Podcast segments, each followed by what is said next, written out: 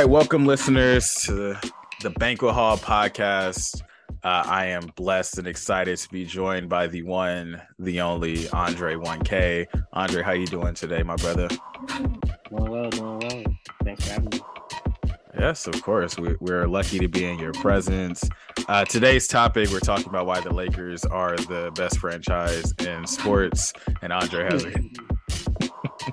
we sent to run a show. To be clear, I didn't. I didn't see. We can. We. I mean.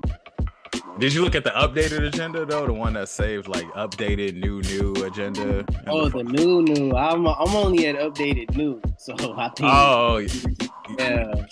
See, that's the thing when you save files, like it's I saved it as an updated new new, so I that you knew which one we was talking about. I should have deleted the old one. So you know, we'll just go off the original runner show since that's the one you was looking at it. And we'll get you to talk about the Lakers at another time. Yeah. but uh, listeners, if this is your first time checking out the Banquet Hall, make sure you follow the podcast at Banquet Hall Pod and text a friend right now for them to tune in so they can hear more about Andre's story. Uh, but Andre, this first question that I start the podcast was I don't even know if you know this or if I said this to you directly, but I feel like you inspired the first question of this podcast and just this like uh the podcast in general because with the podcast I always start asking people where they're from and the reason why I feel like I thought a lot about you with this question is because having gone to college with you, and we'll get into that in a bit. Uh, one of the things that I notice is whenever anybody asks you like where you from or where's home for you, there's always a pause and a like under you analyze the situation a bit to see like okay how how much am I about to share with this person? How much time we got? Do you really care? Because home is such a involved thing for you. So I was like, what would it be like if you were to have a podcast episode where you could talk as long or as in depth as you want about whatever home looks like for you? So I've had a lot of fun just hearing people's stories about where home is for them. And I'm excited for the listeners to finally hear you answer the question where are you from and what does home mean to you?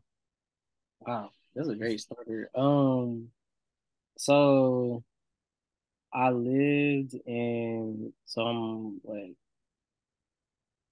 28 now. So well, between the time I started school, so kindergarten to high school, I switched schools something like 12 or 13 times. And then uh I went to I lived in uh started in North Carolina, Shelby, that's where I'm from. That's where I like grew up at.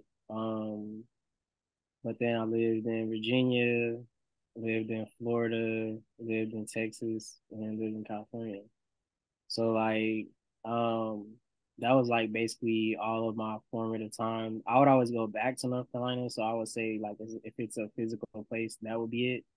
But as far as home, I feel like um I found that home is more so within me and the the people. So like um and I feel like the more that I leaned into that, it helped me be more, I would say, in the present and not like kind of um in this future mindset of like, okay, somebody's gonna ask me like, where am I from? And I'm gonna have to like, cause you would see it like, like my eyes would kind of glaze over because I'm just like, this is some random person that I know this whole conversation is only gonna be 30 seconds. So I'm just mm-hmm. like, I'll give a quick like I went to high school in California because I'm starting the story at where it's relevant. So I went to yeah. high school in California, um, and I got into UCSD. All right.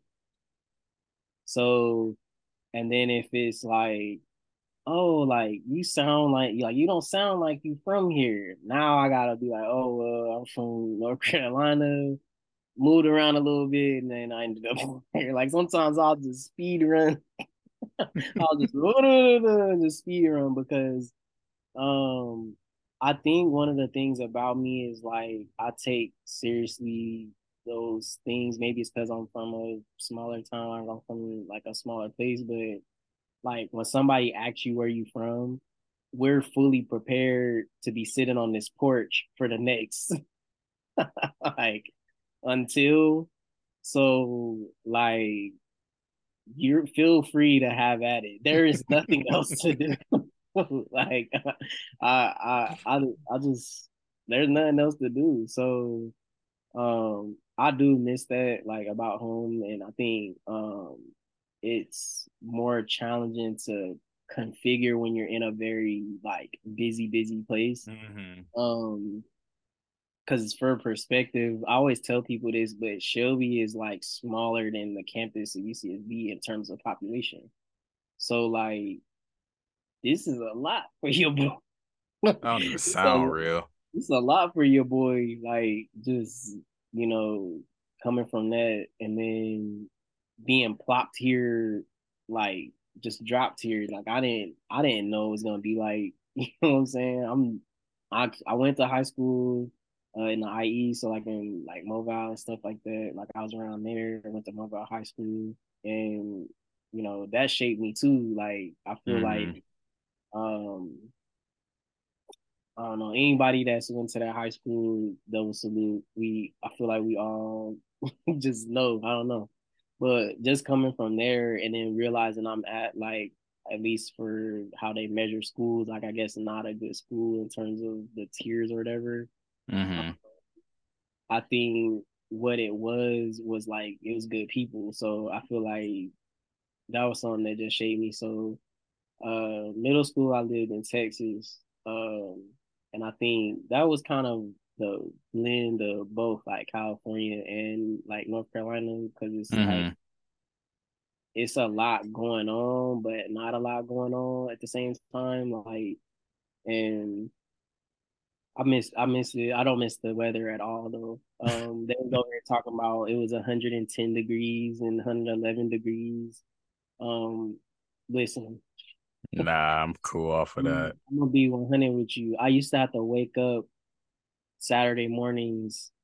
I'm talking six, brother. I'm talking six on a Saturday, like from a from a week because I mean, if you wait too long, you you might pass out. Like people legit pass out cutting grass. Like it's a that's it's a, a whole thing. That's wild. like, and but I think outside of that, like I feel like just the I feel like the community element of being in like Texas, like just the whole city coming to the game, to the high school mm. regular football game they stadiums is bigger than UCSD. so like just the I guess the word is minutia, but the whole vibe of, like, it's kind of like that in North Carolina too. Uh, like the whole everything shut down because everybody at the game. So you know what the mm. thing to do tonight is? Either go, go to the game. game. or go to the game. Like like what's after the game, you know, those everything surrounded around something. And I think just being in California, um, it's hard to find those like things where the whole like oh like multi generational things that people do because I don't experience that a lot. Like every age group is gonna all do this. Like nah, it's like it ain't really like that all the time. And I know that it's different once you have like family out here, of course, but like my entire family's in North Carolina, basically. So there's not as much like off chance Uncle so and so's like, you know, blase blah is like all of that's happening back there. So I think um but overall I think home is like something that I had to understand is within me. Like and I make home wherever I'm at. Like if I, I just got a book bag and a pair of shoes how I make home wherever I'm at. And I think that's something that I learned um, over time just to um, like focus on what those parts are that we can be a part of and not so much on like I guess this idealized view of what everybody got or everybody else doing. Um because a lot of that stuff's like made up anyway too. So got that right. People focusing more on the people. Focusing more on the people. And I just want to give the listeners kind of a glimpse into what you mean when you say that like Shelby smaller than population of UCSD. Just off a quick Google search for 2021, the population of Shelby, North Carolina was 21,947 people. UCSD like the population of undergrads alone is over 30,000 students. That's not to mention the, the tens of thousands of staff on campus and graduate students.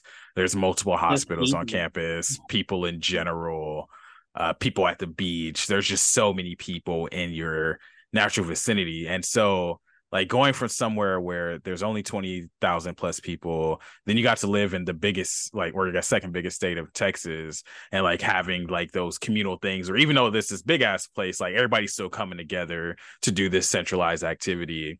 And yeah, I never really heard you talk about like that, like the act of like the high school football games and that being like a town shutting down to come to this because you really don't see that in a state like California with these big cities where there's just always something else you could do if you're not interested. And the closest kind of remote landing point I could think of is still high school football games growing up in the city of LA. But like you said, it's if you have family or you went to school in these areas because uh we I feel like I just talked about this on the podcast with Joy actually when Joy was on the podcast. We are talking about how everybody in the like Catholic school circle would go to the Seraph high school football games on Friday. But at the same time, it's like if you ain't feel like doing that, there's plenty other shit you could do in LA. yeah, like like somebody could just be like hey, the Lakers play tonight down the street. you want to go to that? You still want to go play uh Mario Kart at your homie crib? Like, no.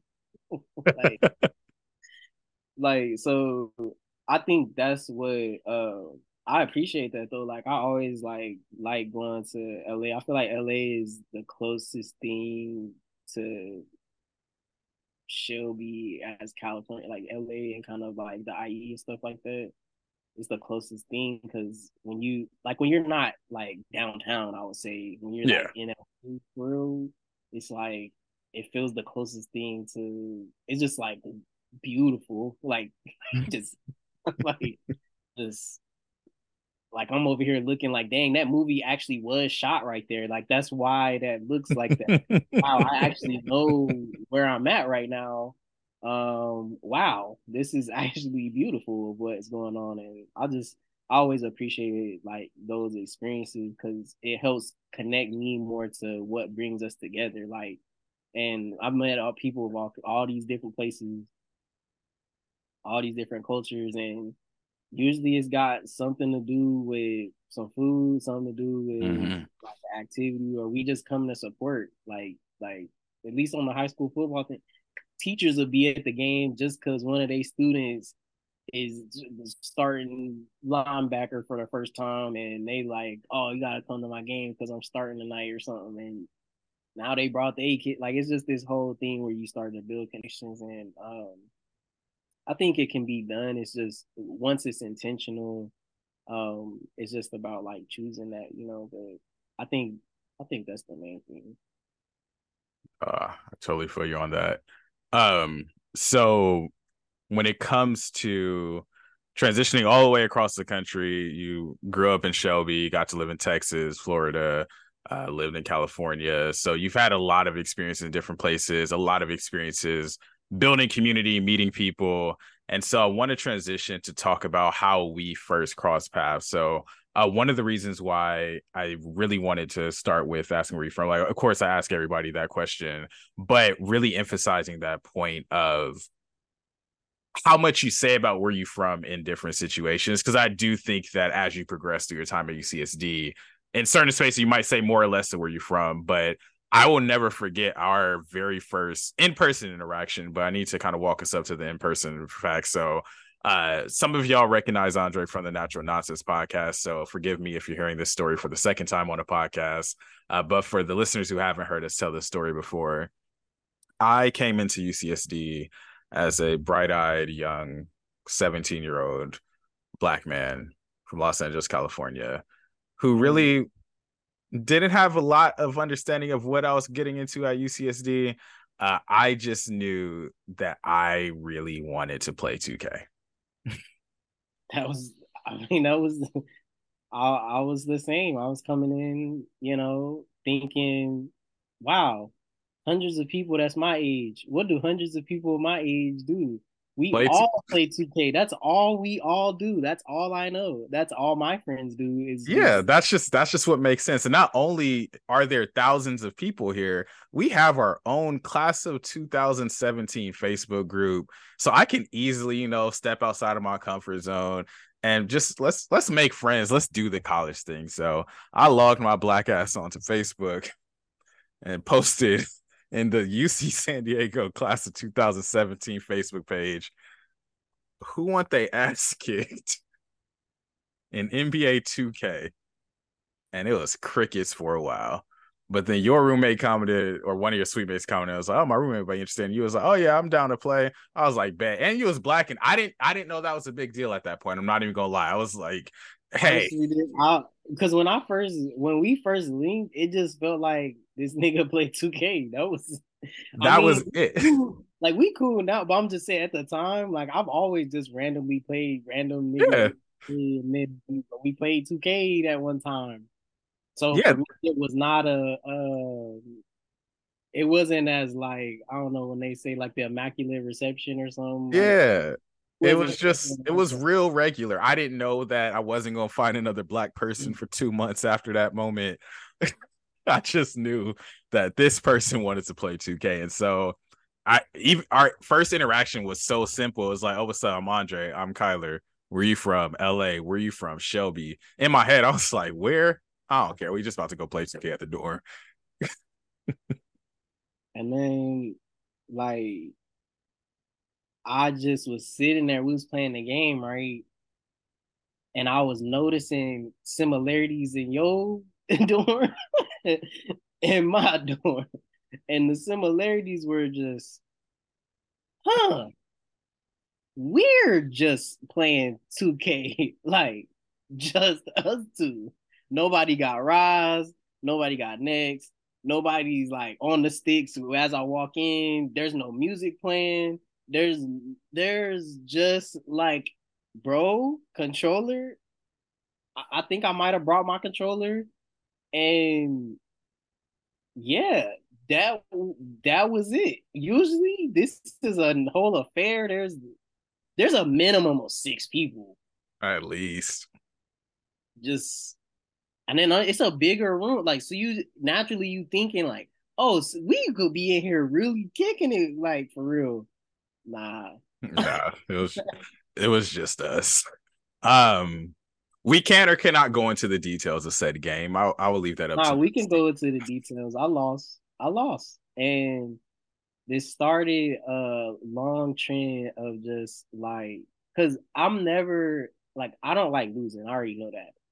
But when I play video games specifically, I just be like, yo, like I lost, I lost. Ah, all right man, it was some wild stuff happening in these games, man. And I, hey, I'll take my L's, but I was like, yo, um, I think one time Chris Paul double dribble. I was like, they can double dribble on the game. like, I was like, I didn't even know they called double dribble. Like, but why is that even programmed into? Why would Chris Paul double dribble? Chris that Paul was I think that was the biggest issue because it was like the game was like, yeah, everything's going right, but what if what if Chris Paul just double dribbled right now? Let's use that one in a billion code we wrote in this game and let's use it on Andre right now in the fourth quarter. Like, I don't know. It'll just be stuff like that. And you know, but hey, it is what it is. My little my little brother, he be he nice on the sticks. He bro, it, it's bad how it is now. I think I've gotten to that point to where I might need to put my sticks in the rafters, man, because he whoa, smoking us, smoking all of us though, like, like, like he was hitting threes with Sengun. like, whoa. Oh, he nice with the sticks, man. But um, here we are, a game of 2K almost 10 years ago and here we are on a podcast together once again um but i think that it's one of my favorite stories to tell just because it's like you never know what like minor interactions will blossom into because I had no idea if I was ever going to see you, especially after I was like, "Oh damn, I won too." I was like, "Yeah." Hey, and then I left. I was like, it wasn't even like no, like man, like I'm gonna get her next time. I was just like, hey, all right, I'll holler at you, dog. Yeah. that was it, man. I'll holler at you, man. I didn't even think. I was like, I guess because there wasn't no, there was no one to play next. So then that's weird. I don't know if you, for the folks that don't play 2K, it's kind of strange to keep playing somebody back to back to back to back to back to back. It's it's just you don't. It just start to get kind of like yeah. Yeah, no, it's totally. Um, but I want to kind of fast forward a bit, uh, not necessarily to any specific point in time at UCSD, uh, but uh, for the listeners, obviously through the story, you can tell Andre's another one of the UCSD mafia. Um, but I think that it's just so hard to condense all of our UC San Diego experiences into a podcast segment.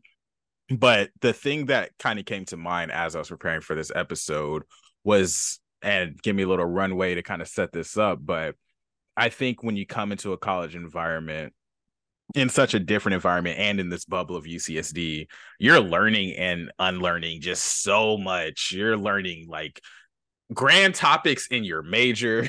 then you're learning about blackness. Then you're learning about misogyny and homophobia and transphobia. You're learning about all these isms, classisms, ableism. It's a lot of just general information.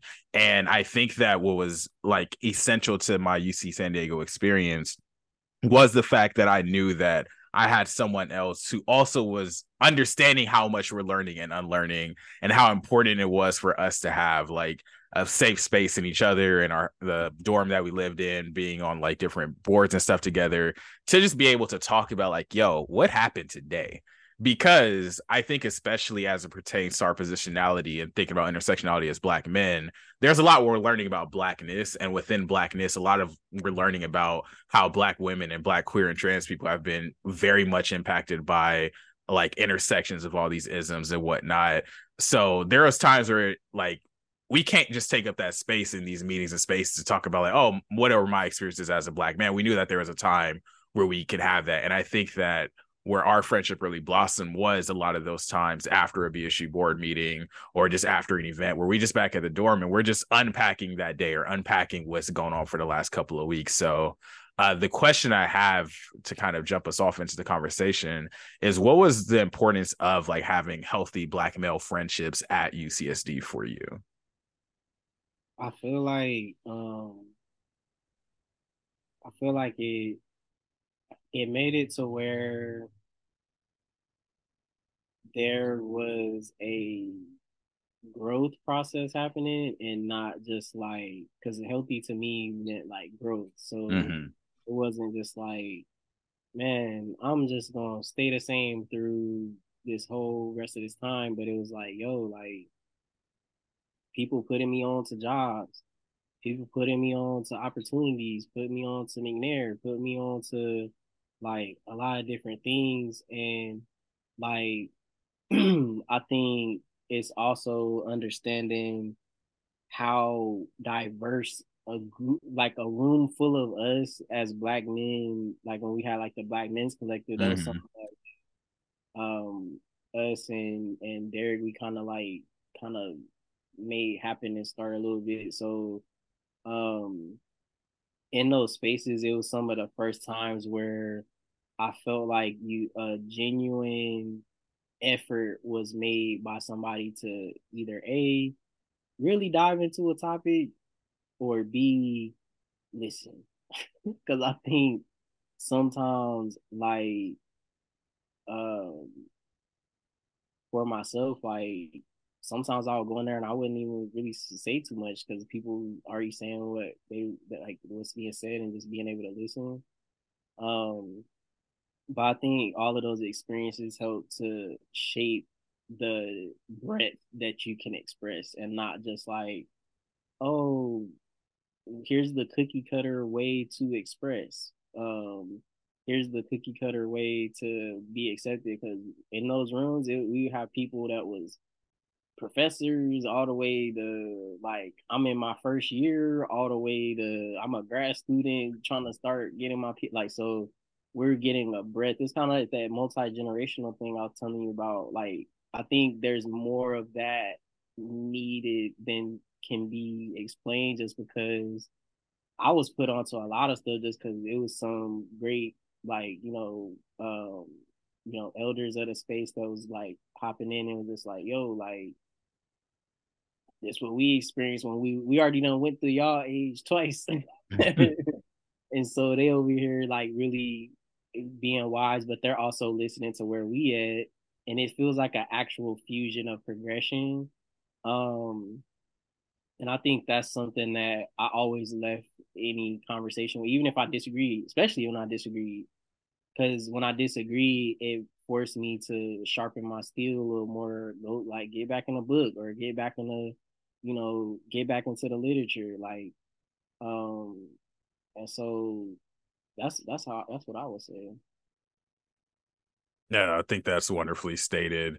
And just going along with like literature and learning and being in these spaces. Of course, I feel like whenever it comes to talking about UCSD, sometimes get lost. Like, what did you actually come to college for? Like, uh, at the end of the day, like we're doing all this stuff. You also had class like throughout the week and whatnot.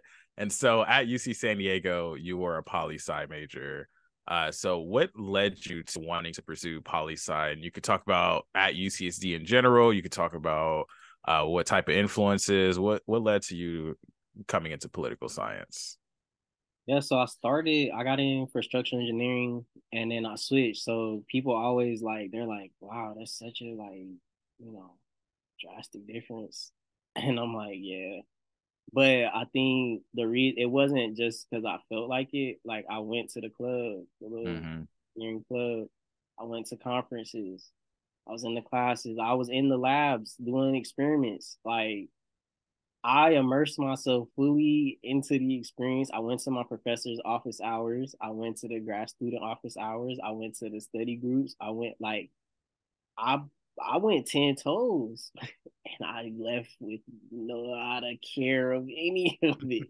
I did not care. And I didn't expect that. Like I love like I think it's it's one of those things where you find out like something's like a hobby or something that's like you kind of are interested in, but as far as your lens, it's I don't think I was at a level where I was like, yeah, I want to like pursue this and do this because mm-hmm. they they showed us hands on stuff. Like it wasn't like like I would like the engineering program is dope. Like I, I mean, it was one of the best in the world for sure. But when they was doing PowerPoints and presentations, look at this bridge basement. yeah, we poured this concrete out. We measured out the strength and tensile strength of the steel in between, and then yeah, we use this special kind of steel. But yeah, this is this basement we made, and it's like, whoa. like on one end, like it's amazing that it it takes this much effort and mind power to create all these things we see all over the place. On the other end, I was like, whoa, I'm gonna, I'm just not going, I'm just, I'm just not gonna be able to do that.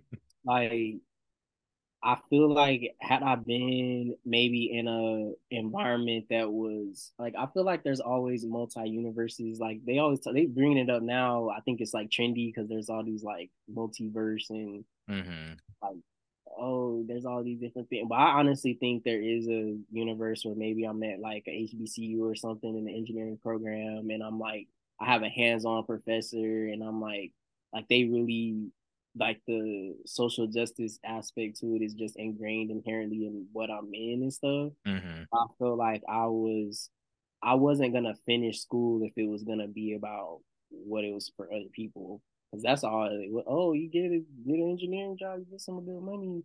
And I found out how much people was making just in anything, and I was like, oh well. I mean, yeah, but it, you know, it might not be like an instantaneous thing where as soon as I graduate, I'm just like at this level. But um, I think I was comfortable with the fact that I was gonna leave with a lens and a mindset shift that I haven't experienced in my family. Like I've always had people that like to work and had great jobs and great work ethic.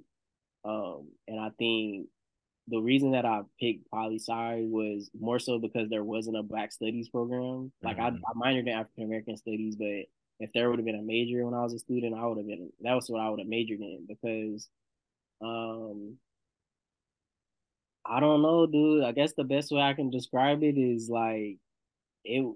It's fantastic to be specialized and want to kind of like do those specific things. But I think at the time I was like, I want to, I need to know about myself and my folks on a holistic sense before I try to like step out and just go like go out into the world and do that. And I think um some big influences to that was um being involved with BSU and like ABC and stuff like that and just like feeling how much learning about one another and teaching one another, learning about black people, that's gonna fuel me forever.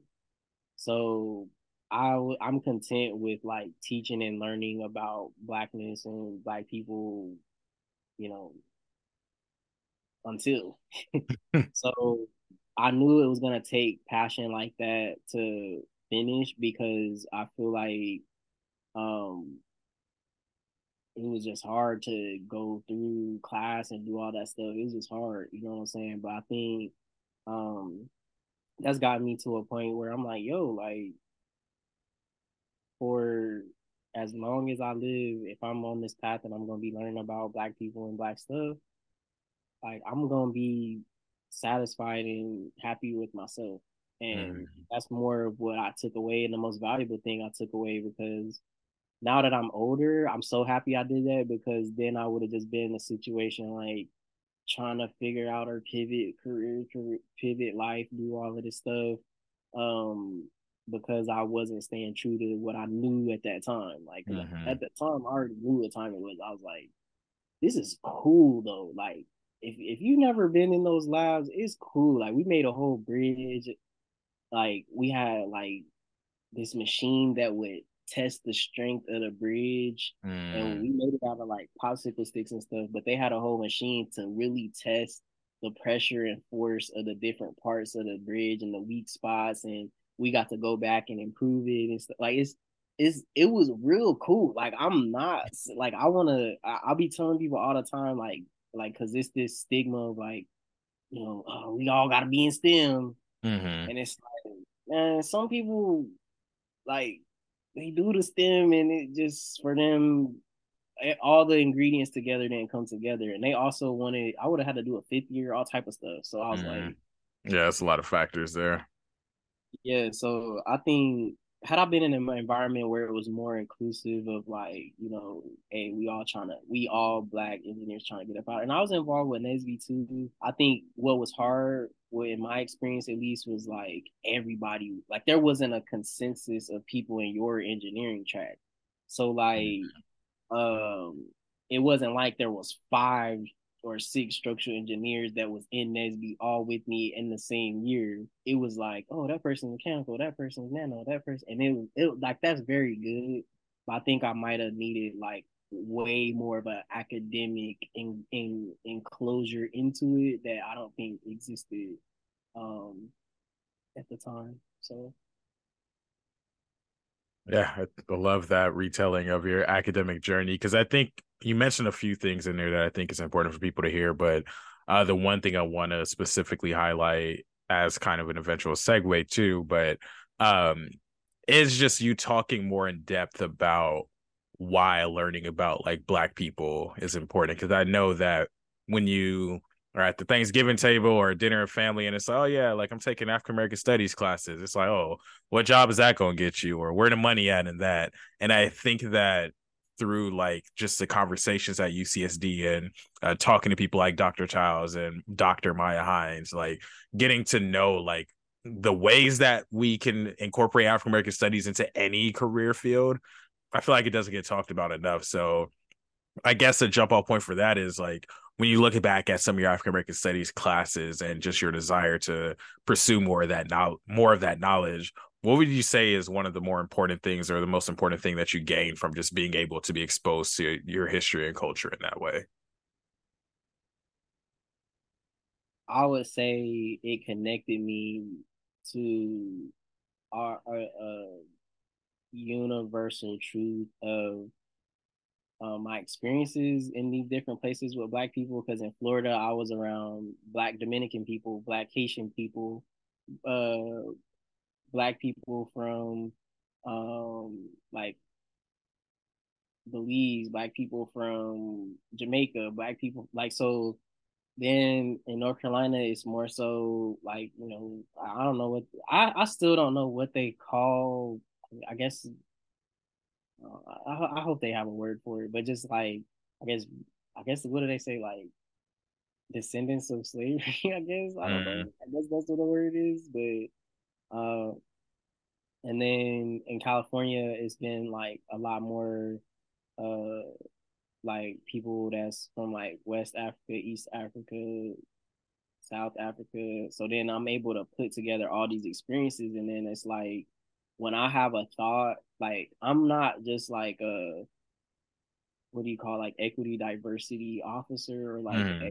expert or something. I'm not. I don't. I wouldn't say that I'm like. I mean, I got a certificate. Like I, I, I got, I got my paperwork now, but I wouldn't say that that's my practitioner. It would mm-hmm. be more so like I'm able to answer a question. If we have a group of black students and we want to do this or this or black people in general and we want to do this event or we want to do this program um what are some things to consider um who might need to be uplifted in that space like i can really look at some stuff and give like a way to go about it you mm-hmm. know what i'm mm-hmm. saying i think a lot of times people think there's an answer but it might not appear yet you might need to go talk to some people and that often isn't met well with like you know because they think oh i'm talking to the black person so the black person knows what the black people want but nah i mean I, am like you hearing from a black right. person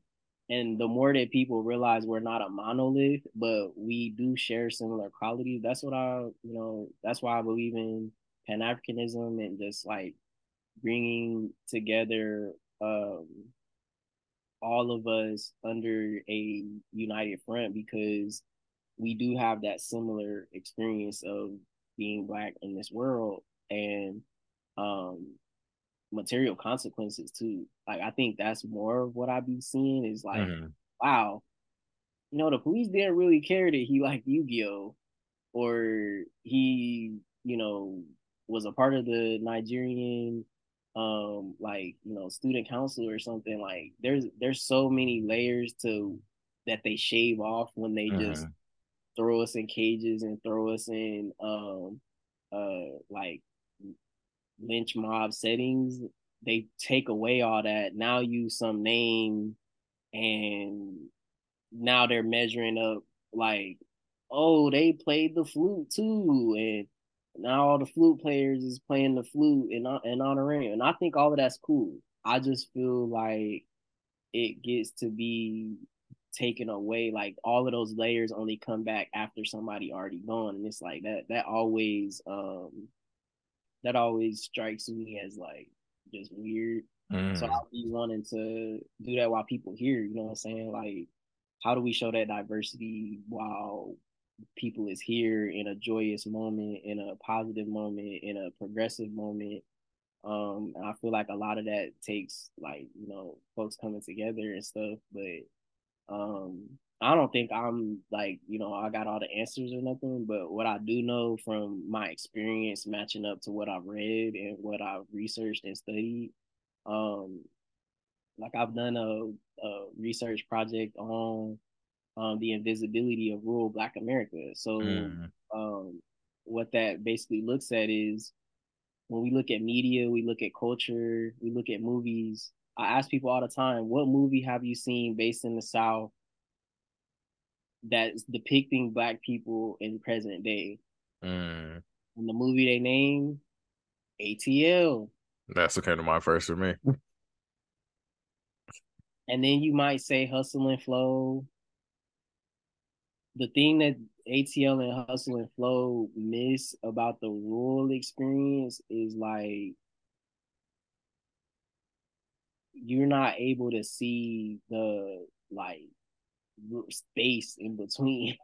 like because everything kind of feel like on top of each other a little bit. But um even in stuff like that, like there's not a lot of literature on it. Um, when I was doing our project, it was actually kind of hard to do a little bit because there wasn't a lot of literature on it, which I know eventually, like when I go to grad school and stuff, like that will be, I guess, technically a good thing. like for technical sakes, because like, oh, that means there's you could there's something to bring to the literature or something. Um, and I'm sure probably now there's more, but at the time, especially, there wasn't like um a whole lot on it. So I had to use different sources. So I used the uh, interview that my grandma did of my great grandpa, and um basically she was interviewing him um about his time growing up and I have the tape and stuff. And then what was wild is while I was doing the um research for it, um there was a like baby noise in the back, like like yelling or something. And then my grand and my grandma says, Andre, be quiet. and so I'm listening to it on the tape and I'm like, yo, this is like this it's is like time some, travel. like, like some time travel type stuff. Um but I think like that gave verified facts. Like he was he wasn't like doing no like he was giving verified facts like about um like the GI Bill and I was able to go through his timeline and look at the discrimination. mm. Like I was able to line up discrimination with the points that he was speaking to and how we got to where we were today. And then it's just like, wow, this is such a untapped part of the experience because you know I think a lot of times, um, even going back to the Great Migration, because what people don't know is the reverse migration has been happening since the 70s. Mm-hmm. So um, people have been going back to the South in droves, but it's not it's it hasn't had the same um, um, kind of like um, attention because now people are being pushed out of the urban centers because of cost was before they was being forced in because of cost. so now they being forced out of these larger centers into more rural spaces all over the country. But what happens is when you push people out into those those spaces, those resources that are in that community center, they're not getting out there. Right.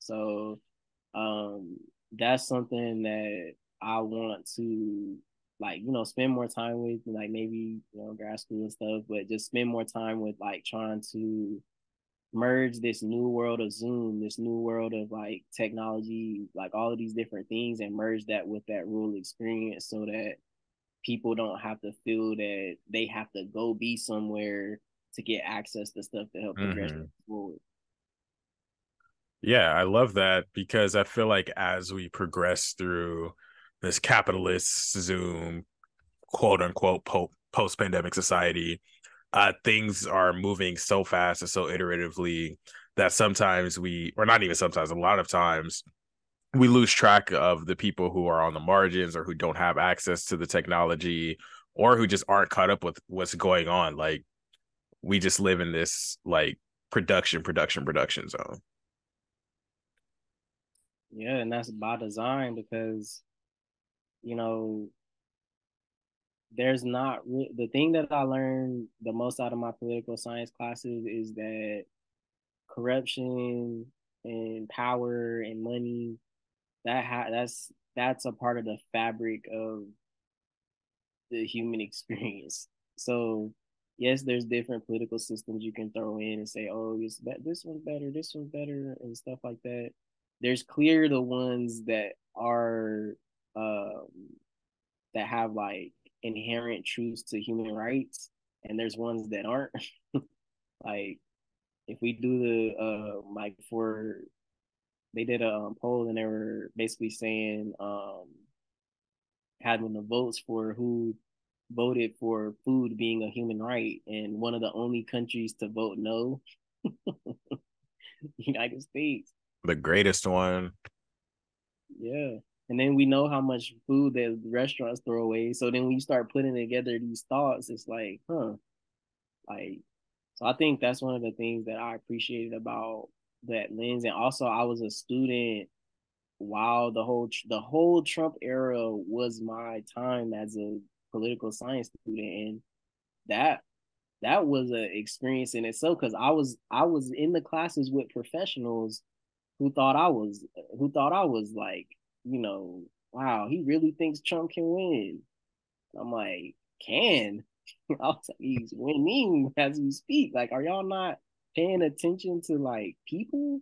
Because I think people get isolated and like the academic circles like oh, oh like they start to label who would vote for Trump as this or this, and then it comes to find out, you know, stuff like that happens, and then I'm like, dang, I was telling y'all this the whole time, and I'm I'm not even I ain't even got my degree yet. I ain't even got like I'm just right. you're just piecing together the puzzle.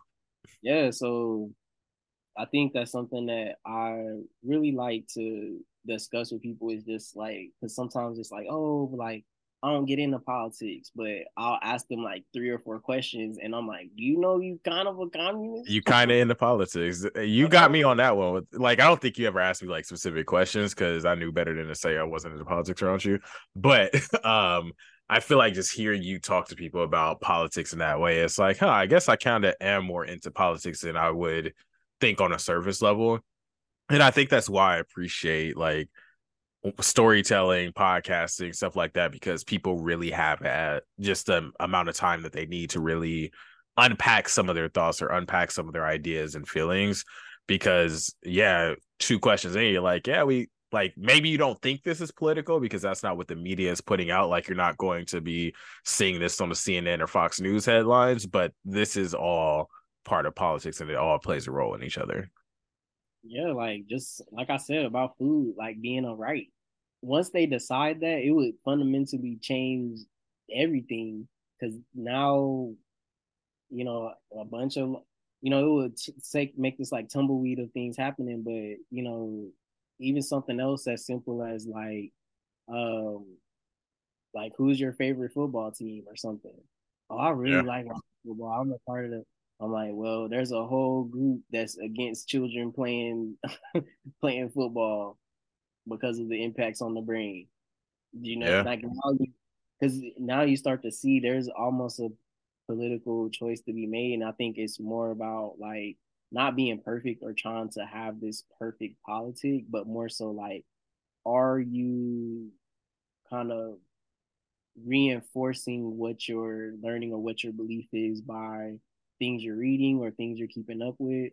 Or is it something that hasn't been like you know thought about? Because you know for myself i think for a lot of things that i had that were like problematic within that you know i'm still working on but just recognizing that i haven't even read about this mm-hmm.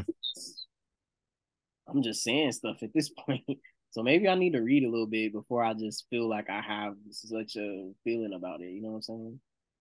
No, absolutely. And I appreciate you unpacking that to that extent. Um, there's quite a few things that I wanted to kind of unpack a little bit further that you mentioned within political science. Uh, but as the video listeners will see, I had a little sneeze attack and I desperately need to blow my nose real quick. So we're going to take like a little quick 30 second intermission. I'm going to blow my nose and we'll get right back to it. Krown Ellen, Bay Area, a proud sponsor of the Banquet Hall podcast. Thanks for listening.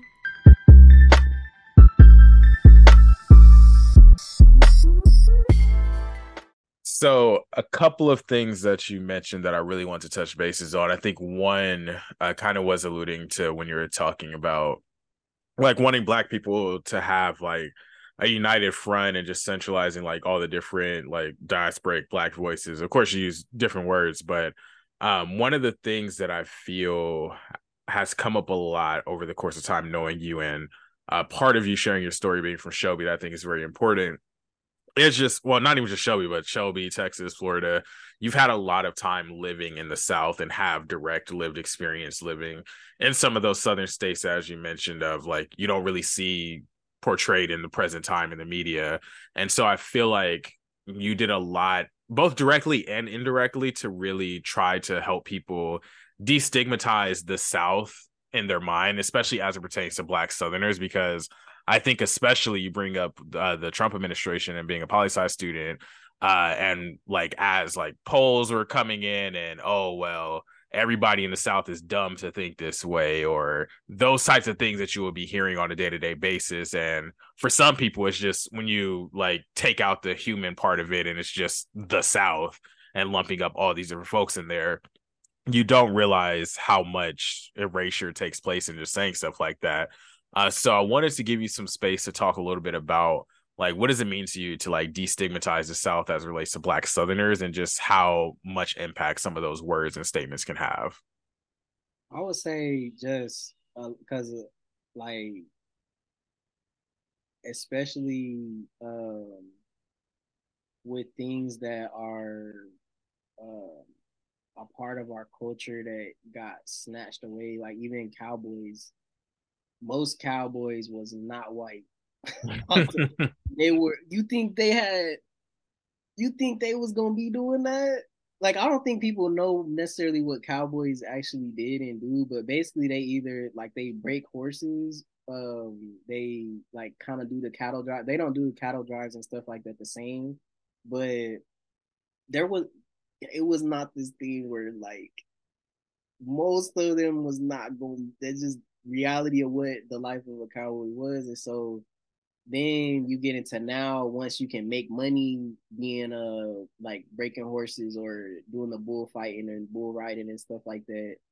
Now we start the now that's like a white people thing, and then mm-hmm. uh, even music like I don't think there is a genre that I can't trace back to somebody in the South started. Like, um, when you look at country music, when you look at the blues, when you look at jazz, when you look at rock and roll, um, I mean, R and B is really its own theme. Soul music, like jazz, I already said jazz, but like, um, all of it has some origin even for like so people don't know this like Nirvana, like on that smells like Teen Spirit, that drum, that little mm-hmm. it took that from like black people drumming in the 70s with like disco mm. music. Like it's these ever present parts of like blackness and like people from the south that like I think gets erased because it gets and like it starts to become marketable and then you can package it out and then make it be from somewhere else. And so that would happen. Like I just watched uh Ma Rainey's Black Bottom, and um that comes out in that because you'll have somebody writing songs, making songs. They'll be stolen by record companies. I mean Elvis, like I'm just say Elvis. I think people just know what I mean by that. um, so when you start to say, well, Elvis is American, all of that stuff, then it should have been a black person. Like that's how I basically look at it. Like there's no way to have an American culture without a black Southern culture. Like mm. it, um, I think when it comes to especially food, especially food, I would say, um, you know, that was one of the things that had one of my my biggest, you know, con- like I don't know contentions is just cause like man, I had you in there to eat liver mush, bro. Like I don't even people don't even know, but I had Kyler in there eating liver mush and in, in La Jolla in our apartment. like just different stuff like that. Um, I know, like, yeah, you know, historically this or this, like, oh, that's just the extra parts. I'm like, what do you think wings is? Yeah. you know, people love wings though. People love hot dogs. They hot dogs is your go-to example. I'm just saying, people love hot dogs and stuff. And I'm like, y'all don't think that's the extra parts? Like, I just want to keep the logic. I just want to keep the logic. Like, I feel you. So I think with food, um, just having fish fries, like things being around food, like, um, like I just think that's that's something else that is it starts there and then it moves out like it looks different like when we go to flavor table yeah and we got people in LA that's cooking like people that's like I'm over here like bro these probably some of the best grits I don't have period like and I'm from North Carolina but that's because that origin point is from an older Yeah. Like, it wasn't from just like even my mom, you know what I'm saying, or even my grandma, like them some like and people people like to think that like we're so detached from slavery, but like I tell people all the time, like my grandma, she's she just turned, I think she's turning 73.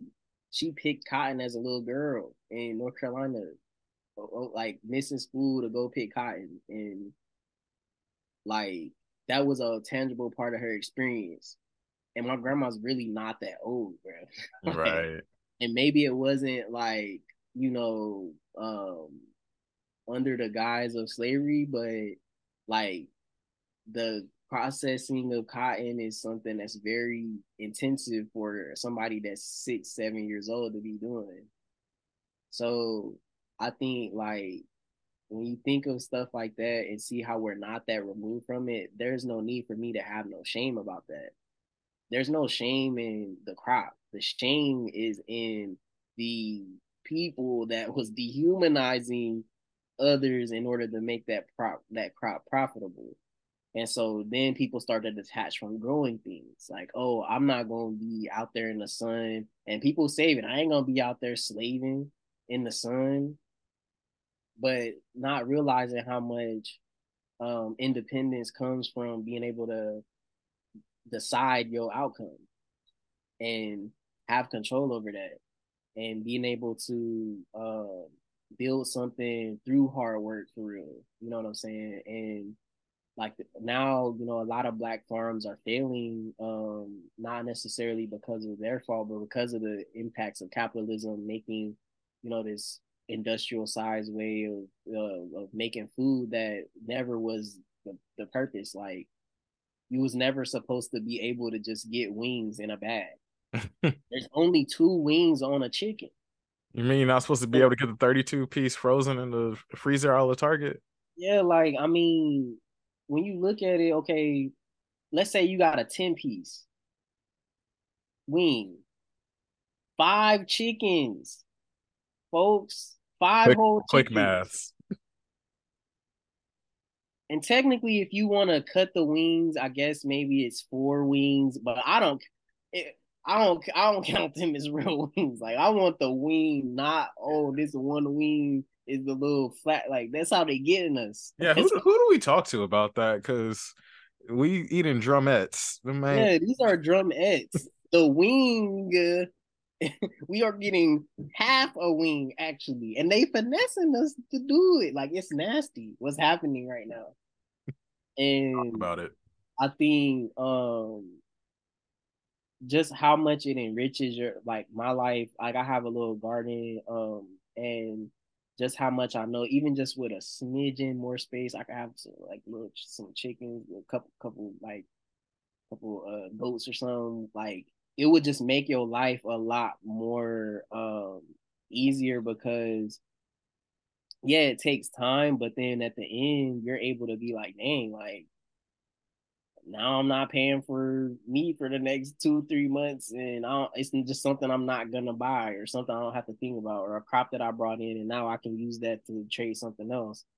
Um, but I think a lot of that experience is just like it's lost right now because um folks haven't had as much experience with people that's actually doing it. Even me, I know for myself, I'm even now, like one of the things is that the rural experience is starting like people ain't knowing how to grow stuff like that's not as normal no more like so my grandma know how to grow stuff and so i know how to grow stuff and my mom do and she kept doing it like my grandma has like this garden she grows a bunch of vegetables and plants but like that's not the norm like across like you know everywhere because of the work that it takes like you have to be able to do it able to teach it so i think like that's where my passion is is making sure that people know different ways that they can feed themselves and not have to depend on like this idea that someone else is gonna always do it for me. Because the like once like yeah it's gonna be important always to educate people but i always tell people like it's very hard for me to logically think that people are gonna really internalize what I have to say if they're hungry. So even with all this political stuff I say, or like I might have this ideology, my biggest ideology is everybody eats. hey, that's that's essential. Cause it cause there's been no revolution that's happened where they didn't know how they was feeding people. That just it, those never lasted. And they spun out and it didn't sustain. You always have to find out how are people going to eat. So if I'm wrong for that, I'm wrong for that. hey, that's a that's a good thing to be uh, firm on and just stick to your morals. I think you touched on uh, quite a bit as relates to the South and even kind of spilled over a little bit into Black people in agriculture. Uh, one of the things I want to make sure that I specifically highlighted in case you had more you want to talk about uh, on the run of show, you put Spotty Yachty Dopalicious. Yeah, so that's a song from Outkast. That's what I named my research project after. So I kind of mm. talked about it a little bit, but basically I um I looked at the different representations that I was seeing in media. Um, and then I looked at um, how that related to the um, closeness economically to a college or to um, a university. And so when you start to compare the number of universities that's within an hour of Shelby versus the number of universities within an hour of the center of San Diego, that's a large part of this. And then you start to look at, okay, well, how many jails is being built and how yeah. many prisons is being built?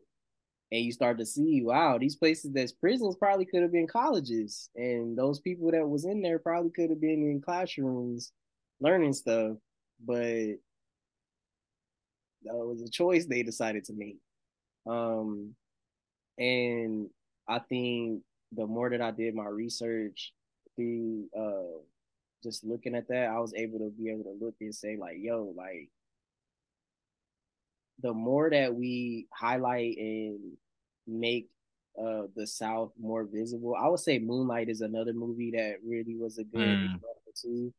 Um, where you're able to show people dealing with the realities, but also living out some freedom too. Because mm. I think a lot of um, I would say urban centric like like bases of um like storytelling one of the things that is i would say oh like shown a lot is like oh there's nowhere to go there's i'm trapped but like out in the country and just out in like you know there's always somewhere where you can go and just be in the middle of nowhere and exist and i think we need more space to exist mm-hmm. while also not like because one of the things that because like Dr. Childs is my advisor, but one of the things he told me was um keeping the real realities and not getting lost in um like um the idea of like oh a bunch of black people coming together in terms of like glamorizing it because at the same time there's a whole lot of like sick stuff to this day like the the street going into Shelby mm-hmm named after the person who wrote Birth of a Nation. Oh wow. So it's also an interesting concept to hear the street going into a city. Like yeah. I, it's kind of hard to wrap my mind around like the street. yeah. And Dylann Roof, the one who uh who had shot up the church and stuff, mm-hmm. he went to the Burger King that's going to the street, like mm. my house. Wow. Dang. That's really close to home, like figuratively and literally. Yeah. So like, you know, there when I went to high school, because I was out there for high school for a little bit, it was normal for you know there to be like, you know, Klan members. Like there was a there was somebody in my class. Um, she wanted to show and tell uh, uh Klan robes that her grandpa had. This is this is like, like twenty what 2011, 2012. Like we are we are far past this. You think you think. And she was like adamant about them being different colors and um like they're not all white and you know there's different and I'm like I'm sitting in class just like trying to process like I'm in class, I'm in school, right? Like, and the teacher, it wasn't this immediate shutdown from the teacher either. The teacher just was like, nah, we're probably not gonna do that, but let them fully express in class. And so it's just it's reality, but I think that's sometimes what I miss is that mm. there's not that there's not as much of the covert. Like I'm used to overt, so I feel like it. You see, you see the Confederate flag truck and Confederate flag pajama pants set in Walmart. You know what time it is, and it's okay. They they on that type of time. I can be on my type of time and go about my day. I think sometimes out here, sometimes it somebody will feel so just overwhelmingly upset and I'm, I'm just like, man, you might not make it from dog. like, it seemed like they was getting some chips and leaving. You know, I don't know if we gonna I mean, that's just the reality to it. Um, but it's also knowing like what time people be on. Like, and so yeah. you have to go up to this person and wonder why they looking at you some type of way. Um, so I think that's something that I miss a little bit is if it's a different it's it's like they call it, you know, suffocation boa constrictor type of thing, where is it venom? You feel me? I mean, either way, but I think I'm, I'm just more used to that, and I think the covert gets a lot more. It gets out of the realm of like, what are we doing and what are we gonna do about it, and more in this like mental headspace that I don't like. I don't like being in. It. I don't like being in the headspace of like because that's kind of like what Secret Invasion is all about. hey, no Secret Invasion spoilers for our listeners. No though. spoilers, but I'm just saying, like yeah. from the previews, you can gather that it's secret. they invading still. Marvel gonna have to pay us for the uh, slight plug for Secret Invasion. Um, but I want to start to transition a little bit because I wanted to give the listeners quite a bit of background on who you are, your upbringing, your experiences, how you see the world, because I feel like the more you understand about just what got you to where you are today, the better you can appreciate some of the things you do, uh, both as yourself and your brand, but also through your music. And so, uh, not too long ago, uh, you dropped Catalyst, and you have a lot of other songs as well out there. Uh, for some of our listeners, they might know you from your uh, hit single "Be a Shoe Gone Crazy." Uh, but uh, I wanted to give you some space just to talk about like what got you into wanting to create music and who you are as an. I don't want to just label you as a rapper, but as an artist. I think what got me into music was the fact that I could. I, I like think that. That's, that's my like. I started making music just like it was like on the homie Roberto couch in high school. We just had this regular mic, a little interface, and some headphones. And it was just fun. It was fun. I wasn't getting in trouble. I wasn't into nothing. I was just goofing out, goofing around, being funny, and just like able to express like just you know, and not even trying to take myself serious. I think that's the thing that I love most about making music is trying my hardest not to make myself the subject of seriousness. Um because I don't want to I don't I feel like people take me way too seriously already. Um so I'd like making music where like I'm saying onomatopoeia on a song. Like I've mm-hmm. never heard the word onomatopoeia on a song or used on a song before. And I was just like, I feel like doing that, so I'm gonna do. like I don't know, it wasn't like this big, super thought out thing, and I feel like it helps me to organically express uh, my thoughts and stuff that goes through my head, but also it helps express how my like how I could be thinking in a in a like if I'm walking somewhere, what might be going through my head. It really happens in how I'll be writing music. Like I, I'll be talking about like reparations or something, and how that's making me upset that we don't have reparations. And then the next line, I'm like, man, we turning up. Like there's so much, there's so much that I like to add into there, but it also shows my interest because I'll rap about like cartoon characters. Mm-hmm. Who's like, you know, like I'll be watching The Office, so it's it's stuff that's like me. Like and I think um I think with music, I also am comfortable with it not being this thing that like I'm trying to like I don't know. I feel like for me, I just want people to hear it. Like mm-hmm. I don't mm-hmm. even I know there's no money in streams. People be thinking, I don't know, people be like I'd be surprised, but I think it's because there's not a lot of education on it. But people be like like, you know, I, I, would, I wouldn't even call them fans, but I would say people that like like genuinely like my music. They're like, oh, like like how much do you get off your music? And I'm like, get.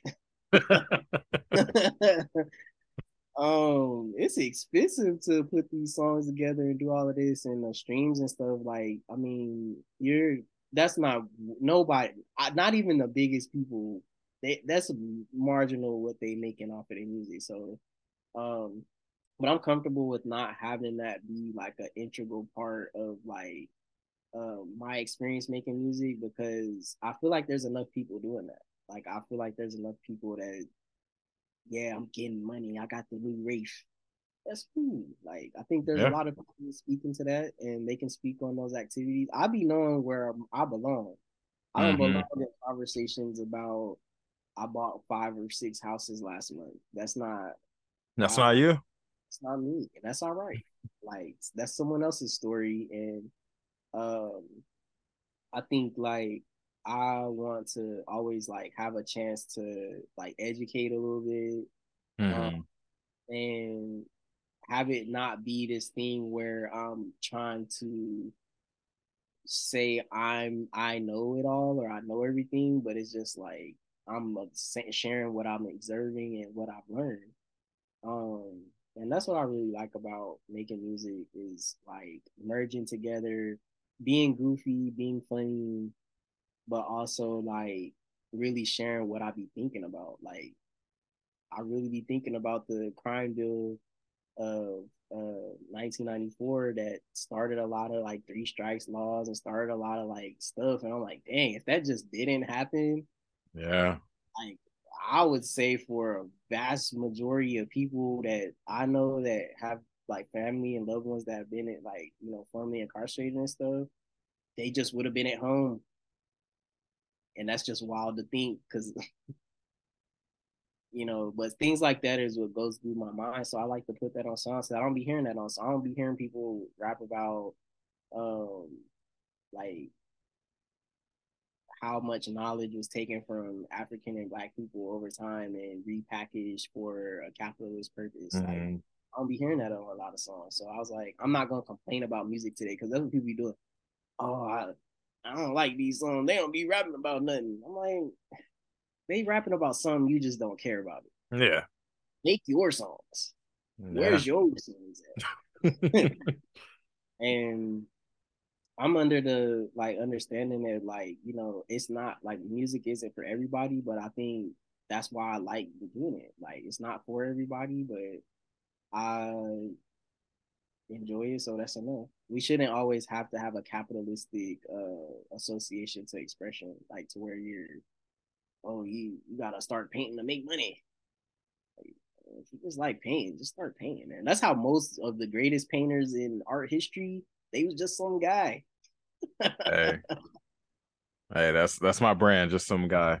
Um, but no, I think that's very important for our listeners to hear just because I feel like I know a lot of people who no one will ever see their art just because they think they need to do something that's going to make money. And that is so often like such a barrier for people. And I think just hearing somebody who has put some of their craft out there uh, talk about how you're in it for the love of the game. Like you're you're just making music because you want to make music.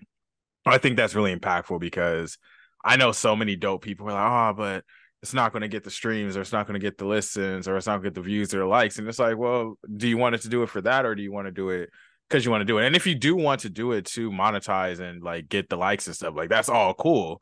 But just make sure that you know what your why is. And I think that just hearing you tell that, I think it's going to be very inspiring for a lot of our listeners, just because it's real. It takes a lot to get to where you're making money off of artists. I mean, I even get people like, oh, like uh how much you make off the podcast. I'm like, you not even listening to the podcast.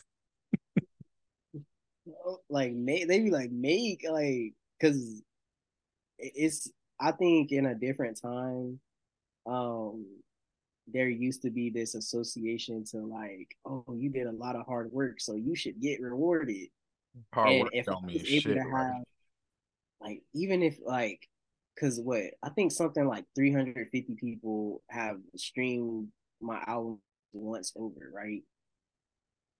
If they would have had to buy that and they would have had to buy 350 CDs for the price of like maybe fifteen dollars, yo, yo, we might, you know what I'm saying? In, in in those small terms, like yeah, they have those record labels that eat all the money in between. Yeah. I think it was more of a thing where somebody could say like, "Oh, I actually have people that really like, you know," and I think that's what things are transitioning to because now I think once there's more labor unions and stuff like that, that's where things will start to change with music, where it's not just this fast food consumption of it. Whereas my music, I feel like you kind of gotta listen to it a couple times, like just to maybe you might hear something for the first time again. Um, and I, I I like that about my music. So Yeah, and I, I like it about it too. And I always enjoy uh playing your songs or Jeff's songs or Nilla songs in the car and people are, oh like what's that? Like that's hot. It's like, oh you, you, you don't know nothing about you don't know nothing about oh yeah, huh? You you ain't heard this one. Something new for you.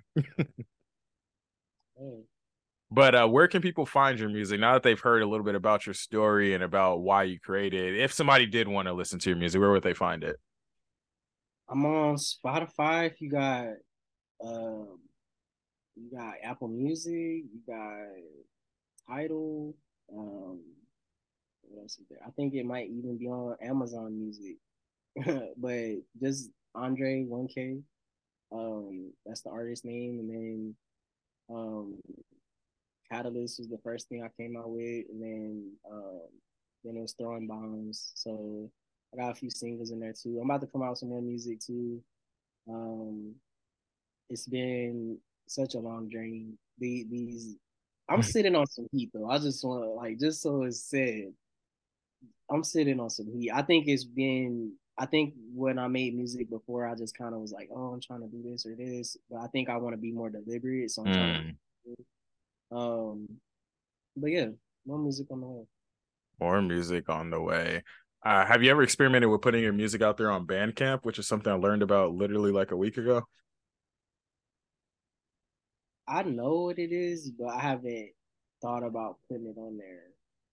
Yeah, because the only reason I know about it is because Nilla, who was our last guest on the podcast, uh, she had me put the or I put the link for her Bandcamp in the bio, so where you can buy like her singles or her albums, and it goes directly to support her. Because I thought about it when you said like, oh, if those 350 people uh, gave you that $15 for the album, just how much of a difference that would make. So uh, I'm gonna speak it into existence that not too long after this episode is out, y'all start be able to buy Andre's music directly from him on Bandcamp and just put some money in his pockets. Like you ain't got to become a Yeah, millionaire off your music. too. Like, cause it's it's a lot of people, man. I don't think people will be like like to make a song now. You for even for you to even hear it correctly, that's money, yo. Like, There's a lot going into it. so it, if I'm able to like, you know, get a producer some and stuff, like that'd be cool. Like, and then we, you know, that that would be cool. So I'm gonna I'm gonna look into that. I'm gonna look into that. Yeah, I mean that's uh we started this well I started, but we was talking earlier in the podcast about uh the priority being everybody eating. That's what the banquet hall is kind of designed to be about too. Like this is the podcast for everybody. We're just trying to get a meal, dog. We trying to get the appetizer out. We trying to, you know, slice us some chicken or some Guys, some sides, sides, some sweet tea. Yeah, that too. Maybe a couple biscuits. all that. Um, but kind of uh rounding the corner to the tail end of the podcast, I have some like quicker questions to ask, and just whatever comes to mind is totally fine. Uh, first things first, who are some people who inspire you? People who inspire me, definitely my loved ones. Um, my my family inspires me. Um, my partner inspires me. Like she, man, even this morning, like she just how she explains her dreams, how she talks about Mm. all that she wants to accomplish in the world. She inspires me so much. My my dog inspires me. Rico, he's uh he's such a good boy. Did he hear you? and I don't know, he just I feel like he helps remind me to like, you know, take life like at a one day at a time. Um I would say um like you definitely inspire me. Like I feel like my inspiration comes more from those that I meet and interact with more Mhm. frequently than the folks that I might never even see. But and then those people for me are more so historical figures. Like I'm really inspired by like Kwame Ture and Malcolm X and Fannie Lou Hamer. Um, shoot, like Zora Neale Hurston, like those are all huge inspirations to me. Like, um, and I think um I also get really inspired by like like I already talked about my like my family, but my nieces and nephews like Mm.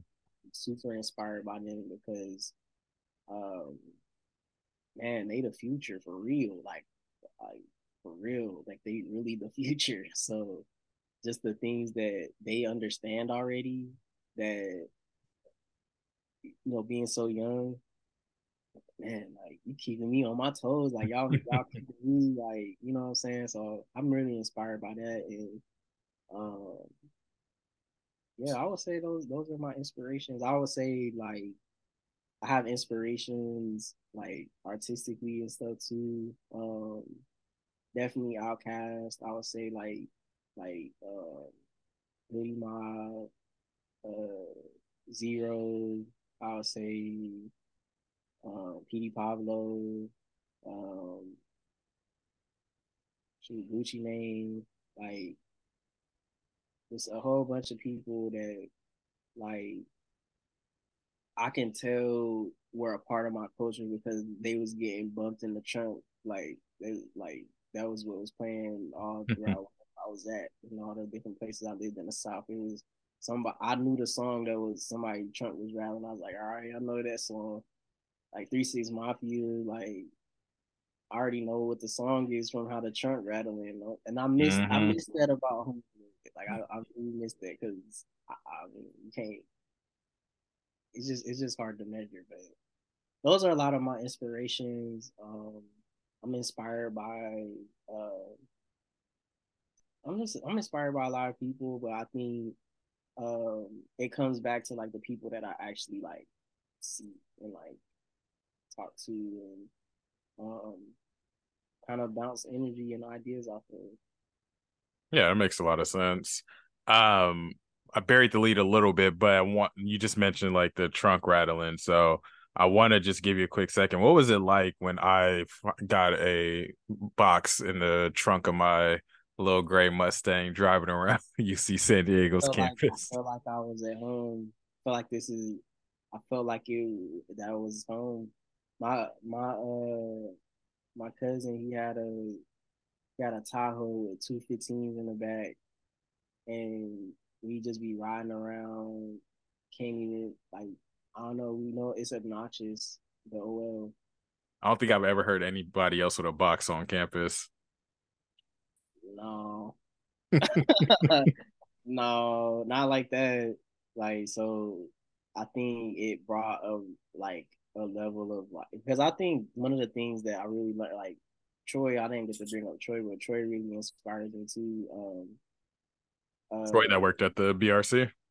yeah, he um just like well now some years now, but uh, did the PhD program at uh in uh, Wisconsin and stuff.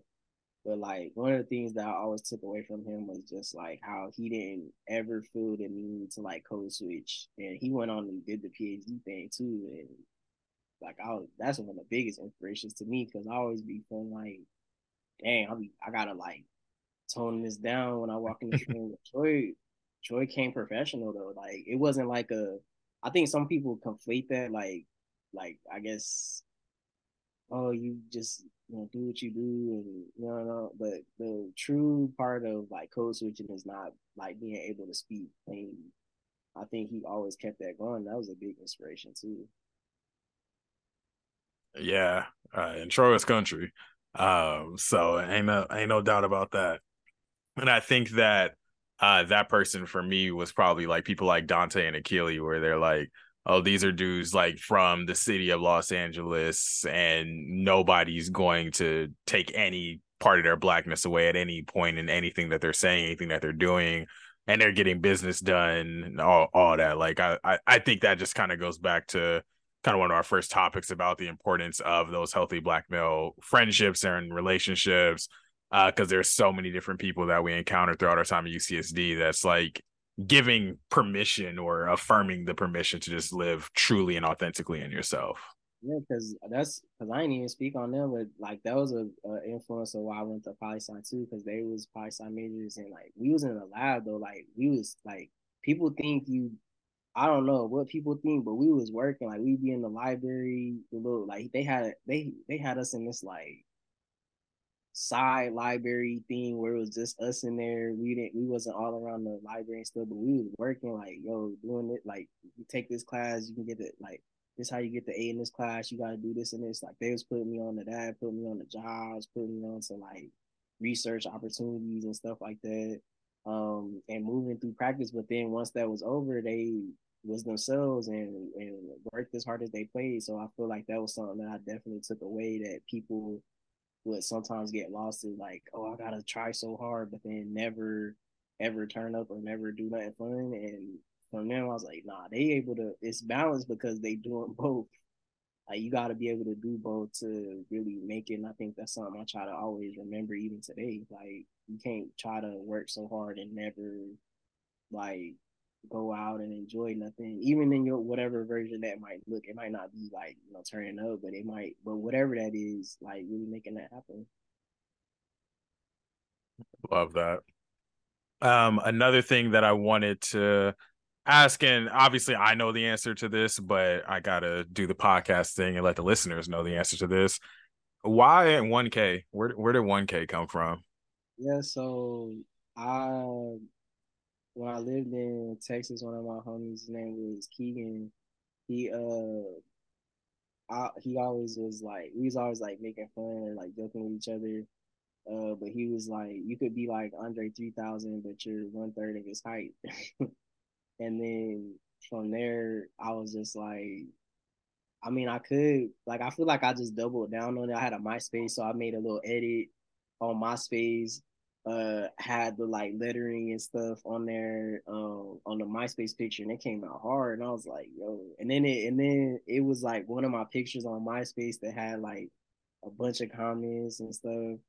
And then I was just like I mean I'm gonna just rock with it. And then from there I just kept rocking with it and people just started calling me 1K um, it just stuck. Like, and I always tell people that like, oh, you can't make up your own nickname. I'm like, I did.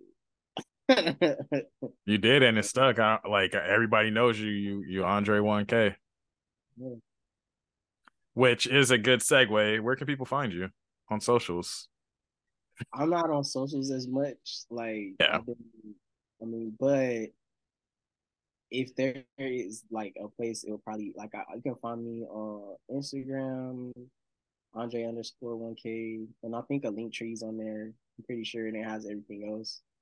Um, and same, it's it's everywhere the same. Honestly, like I, I I I had it from the beginning, man. Like from the beginning, like I had that. So it might seem simple, but it's Andre underscore one K basically everywhere. Got to keep the uniform branding intact. Um, what are some? Uh, let's see. You talked about some music on the docket. You got some heat you sitting on. Uh, any other shameless plugs or manifestations? Anything you want to let the the listeners of the banquet hall know as an exclusive of what you got coming around the corner? I would say sounds Rico barking. um, I would say something that I have on the docket is furthering. I want to just manifest like peace and Mm. and um health for everybody out in the world. I think that's just what I want to manifest. That's the first thing that came to my mind. Like, um, but yeah, just peace and prosperity for everybody listening. And then uh going into takeaways, what do you hope our listeners take away from this episode? And uh, as a second part to that, what did you take away from this episode? So, what I hope people take away from this episode is like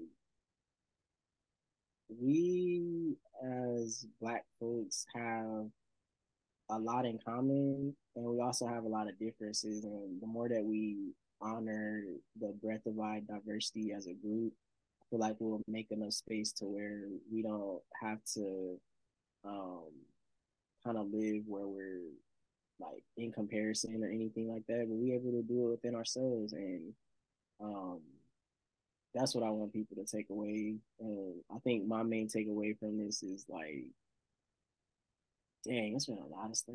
Hmm. I think that was my first. that was my first thought. Just like seeing how old I am, how much I've experienced, and being able to really like sit with like this is a positive part of of my life, and also that like the more that we are able to stay in a space of learning and of like reading and of scholarship, no matter how that looks, because you don't gotta go get no degree to open up a book. It just isn't a part of it. And a, a lot of the greatest minds, they weren't stepping foot on a college campus unless they was getting paid. Shout out to Malcolm X. Um, I think Malcolm X stopped school when he was 12.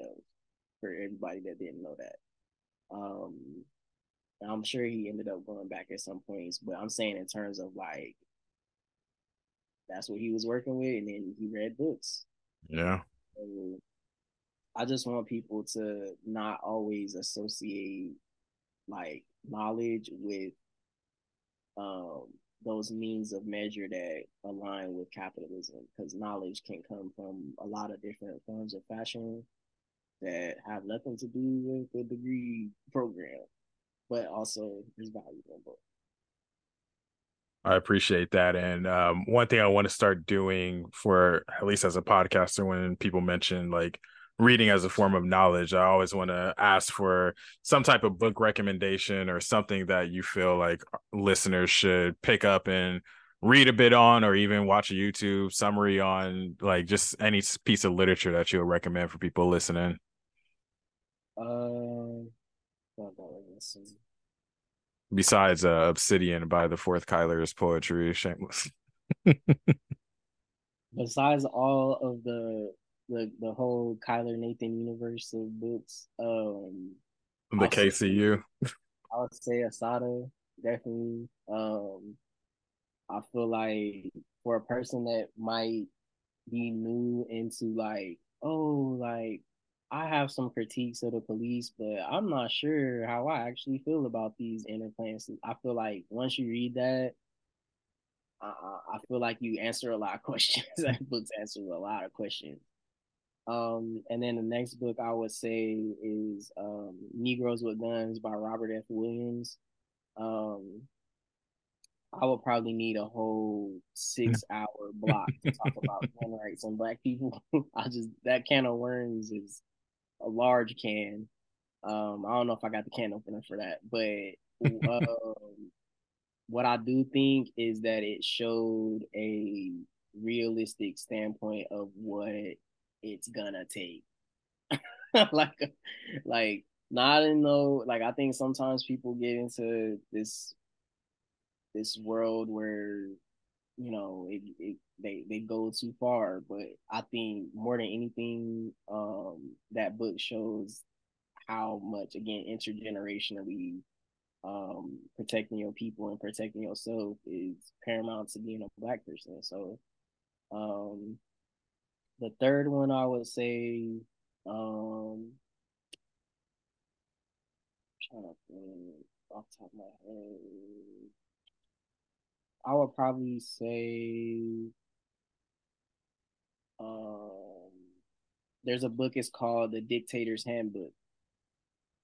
And it talks about power and abuses of power and how that interplays in different societies and countries and over time um, I think those three books really help to like piece together um a lot of like my foundation. So I would I would recommend those three for sure. Thank you for the book recommendations as well as for your time sharing your story with uh, the listeners of the Banquet Hall podcast. Uh, before we close out, just want to turn the mic over to you to see if there's anything else on your heart, on your mind that you want to share with our listeners as we close out. Um, I would say find your favorite food and learn how to cook it. Mm. I love popcorn, and I learned how to make popcorn myself, like without the bag, like popcorn bag without the microwave. It's fundamentally changed my life. I can't even I go to the theaters now. I'm all bougie. I'm like, it's popcorn.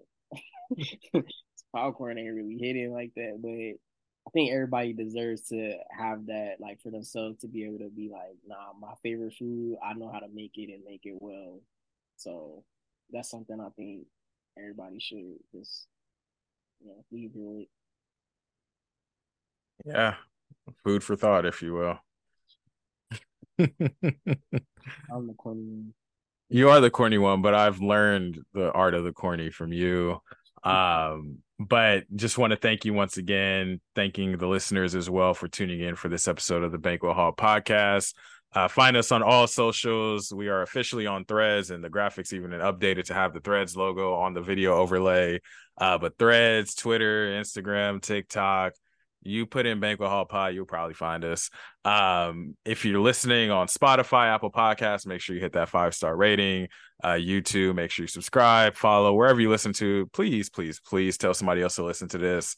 Uh, shout out to all of Andre's family who's I know tuning into this uh, especially like I don't know, Andre got the like strongest genes in the world because it's gonna be 17 people that look the same listening to this podcast. Like y'all all got that that Thompson look, and I, I rock with it. You have a real like visit. Y'all are visibly a family. Like it's like nah, they they related. yeah, for sure. Even even my nieces and nephews, I'm like, dang, like you, you look the same. uh, but thank you all for tuning in. Uh, make, leave us a comment, let you know what you think of Andre's story. Make sure you go stream his music, and we'll catch y'all on a future episode of the Banquet Hall.